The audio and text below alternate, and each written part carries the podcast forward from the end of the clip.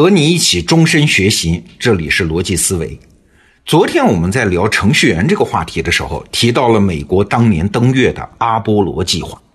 你可能会觉得奇怪啊，上个世纪六七十年代，美国的阿波罗计划已经先后六次把十二个人送上了月球。哎呀，这去的叫一频繁啊！但是为什么从一九七二年开始到现在四十多年了，居然再也没有人登月了呢？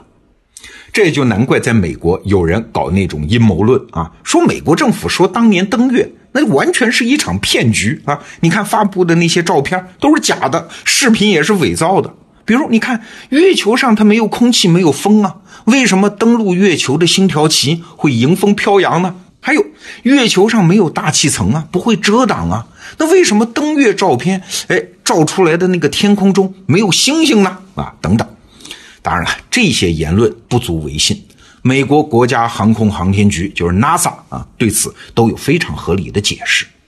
但是问题还在这儿啊，到底是什么原因导致人类或者说美国人登月停止了呢？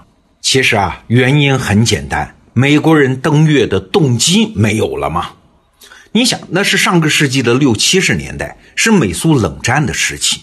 美国最有危机感的时候，就是一九五七年的十月份，当时苏联人发射了第一颗人造卫星啊。你想，在美国人看来，这是一件多么可怕的事情！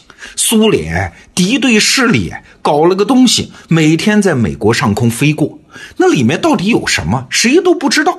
而且呢，苏联既然能把那么大的卫星送上天空，当然就能把洲际导弹打到美国，这怎么能行呢？啊，我们美国这是怎么了？领导人能力不行了吗？科技不行了吗？还是资本主义制度根本上有问题呢？哎，这种讨论当时在美国舆论上很多。那怎么办呢？美国政府当然就要干一件比苏联还牛的事儿，那只能是登月了嘛。一九五八年，美国就搞了个太空大跃进，专门成立了 NASA 啊，瞄准的就是登月这个目标啊。从肯尼迪到约翰逊时代，NASA 获得的预算一度达到历史的最高值，就是拿走了整个联邦预算的百分之四点几。什么概念啊？二零一七年，NASA 获得的预算只占联邦预算的百分之零点四几啊！美国人当年真是拼了呀！那手里攥着这么多钱，NASA 的底气和干劲儿当然就十足啊！从一九六九年阿波罗十一号开始，美国人是接二连三把人送上月球，美国人算是打了一个翻身仗。老百姓这叫一个爽啊！但是这种爽一两次可以，到了五六次，民众的热情自然也就下降了嘛。而且美国人也觉得这事儿性价比太差。你想，确实啊，月球上又没有什么有价值的东西。虽然有人说月球上有可以用来核聚变发电的元素，叫氦三，但是即使到了今天，几十年之后了，人类的科技水平也没有办法开发利用这个氦三。也就是说，美国人去月球去一趟和去六趟收获是差不多的。所以到了一九七二年，尼克松成功访问苏联，两国关系缓和下来，登月行动就这样。不了了之啊！到今天，NASA 这个机构在美国社会里的地位也是严重下降。那万维刚老师打过一个比方，他说，人类的登月计划就好比大航海，而大航海那是分两种的，一种呢是中国的郑和下西洋模式的大航海啊，就是投入了很多人力物力，为的是宣扬国力，赢得赞美，但是终归没有任何实际的好处，最后还是终止了。那还有一种大航海模式呢，叫欧洲模式。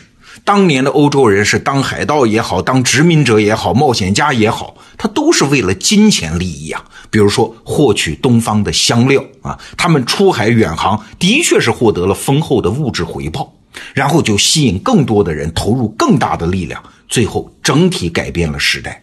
那当年啊，美苏两国的宇航模式其实都是郑和下西洋模式。哎，那在宇航这个活动当中，存不存在一种当年欧洲式的宇航活动呢？哎，欧洲式的大航海的星空开发呢？这两年还真就出现了。咱们得到 APP 里面有一个很重要的栏目啊，就是王玉泉老师的专栏《全球创新二百六十讲》。那这里面就说啊，这几年一个不亚于当年大航海的私人航天时代正在到来。为啥？因为航天业对私人、对于民营企业来说，正在变得有利可图啊！如何从太空探索中获得利润？哎，这条路径变得清晰了。也就是说，航天业的发展动力已经完成了根本上的切换，从过去是靠着国家之间的军备竞赛和民众的热情，变成了现在依靠利益、依靠市场。比如说，现在很多大公司都在搞无人驾驶。无人驾驶的汽车、飞机，它都需要高精度的导航啊！这靠啥？靠卫星通讯嘛！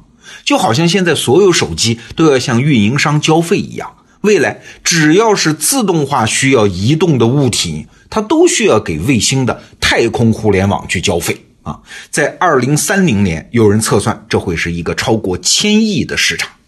还有什么薄膜太阳能发电啊、太空旅游啊，这都是宇航业的好生意啊！甚至几十年没人提的登月，现在也被提上了日程。有一家公司就特别值得关注啊！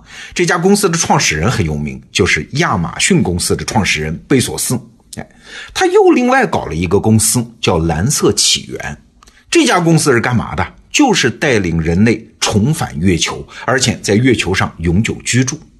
那现在呢？贝索斯每年他个人啊都要卖出价值十亿美金的亚马逊公司的股票。然后资助蓝色起源这家公司。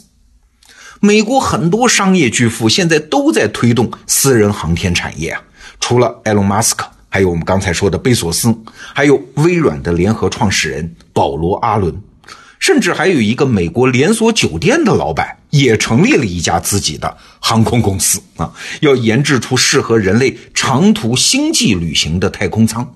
现在很多国家都和他签合同，要采购他做的太空舱。那讲到这儿，你可能会问：既然航天业这么赚钱，为什么迎来的只是全球私人航天业的大爆发呢？那个国家队的机构，他们为什么不赶上这个潮流呢？要回答这个问题，我们得先弄明白他们的运作模式有哪些不同。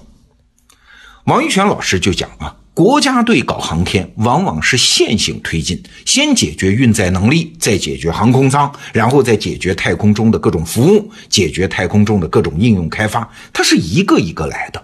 一个国家举全国之力，或许能够做到一次辉煌，但是很难做到持续不断的提供高水平的服务。而私人做航天呢，最大的特点就是平行发展。无数的公司在自己的领域做自己的事儿，解决自己面临的技术难题。这个时候，只要出现一个系统集成商，把他们在各个领域的技术突破整合起来，这就是航天业的一项大突破啊！这是只有在商业化市场中才能构筑起来的完整生态。比如说，有一家私人的航天飞行器公司，它只有一百一十个人，它就可以完成整个航天飞行器的设计、开发和制造。那原因呢？当然不是这一百一十个人有多聪明，而是他利用了市场生态的力量。比如，他的起落架就是美国一家专门设计战斗机起落架的公司帮助设计的。这样的公司啊，原来也许是洛克希德马丁公司或者是波音公司的一个部门，现在独立出来之后，为原来的雇主提供服务，也可以为这家航天飞行器公司提供帮助。你想飞行起落架呀，这么狭窄的领域都有独立的企业生存，你可以设想一下整个生态系统是多么的完备。今天啊，我们回顾人类太空产业的历史，我们可以看到一个规律啊，就是人类做一件事的动力主要有两种，一种呢是热情，一种呢是利益。这两种动力都很重要啊，都能把事儿做成，但是它们之间有一个重大的区别。用热情为动力来做事儿，往往一开头就是最好的，因为它最容易在瞬间聚集资源嘛，可以不计成本的去做，可以创造奇迹。但是热情也是最容易耗损的东西啊，所以会每况愈下。热情没了，事儿也就结束了。而用利益为动力来做事儿，往往开头非常难，但是利益这个动力也有很大的好处。就是它能不断的创造财富效应，一边做一边汇集人才和资源进入这项事业，像滚雪球那样越滚越大。所以啊，单纯的歌颂热情而看不起利益，这可能是人类在达成目标的过程中能犯的最大错误啊。好，这个话题我们就聊到这儿，明天是周末，罗胖精选，咱们再见。